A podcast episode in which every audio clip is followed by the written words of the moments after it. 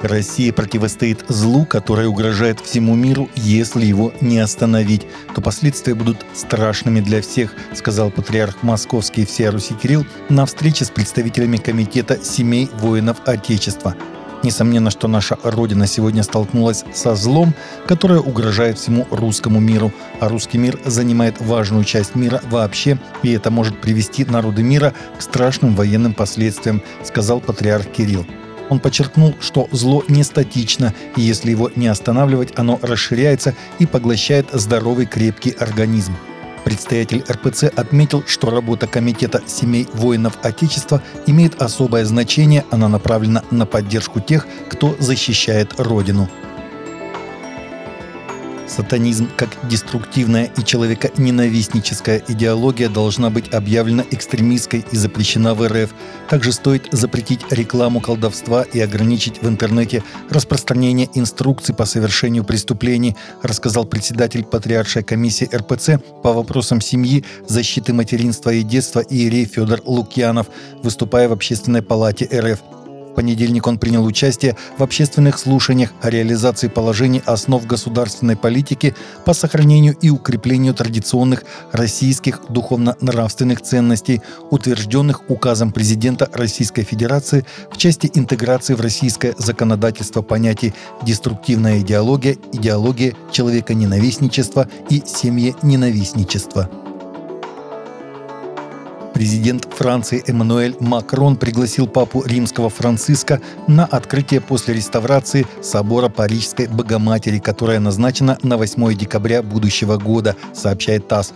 Приглашение папе римскому будет направлено, однако я не могу предвосхитить его ответ, сказал Макрон в эфире телеканала «Франс-2» в ответ на вопрос о возможном присутствии понтифика на церемонии открытия собора. По словам Макрона, открытие собора после реконструкции станет событием планетарного масштаба. Думаю, что это будет очень важный момент для нашей страны и для католиков всего мира, добавил президент. Он также отметил, что на церемонии открытия будут присутствовать мастера, которые участвовали в реконструкции собора.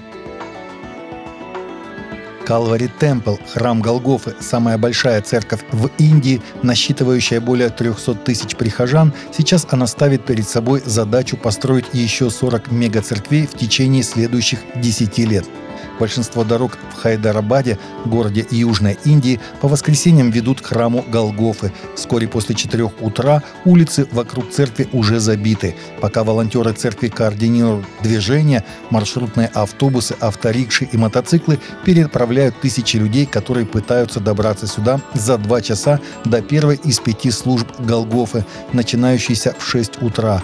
К рассвету верующие занимают свои места – Главное святилище вмещает 18 тысяч человек, а примыкающий к нему Вифлеемский зал 15 тысяч и третье строение, вмещающее еще более трех тысяч человек. Еще сотни людей смотрят на экраны телевизоров, разбросанные по всему кампусу Голгофы.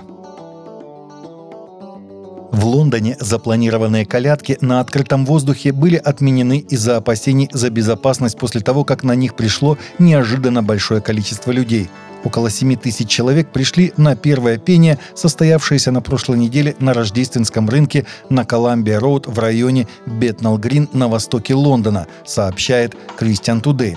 На кадрах с колядок, выложенных на прошлой неделе в ТикТок, видно, как на улице собралась большая толпа народа преддверии Рождества в среду 13 и 20 декабря должны были состояться дополнительные колядки, но теперь они отменены из-за опасений, что они представляют угрозу для общественной безопасности. Как сообщает The Guardian, об отмене сообщили Совет Тауэр Хемплетс и полиция.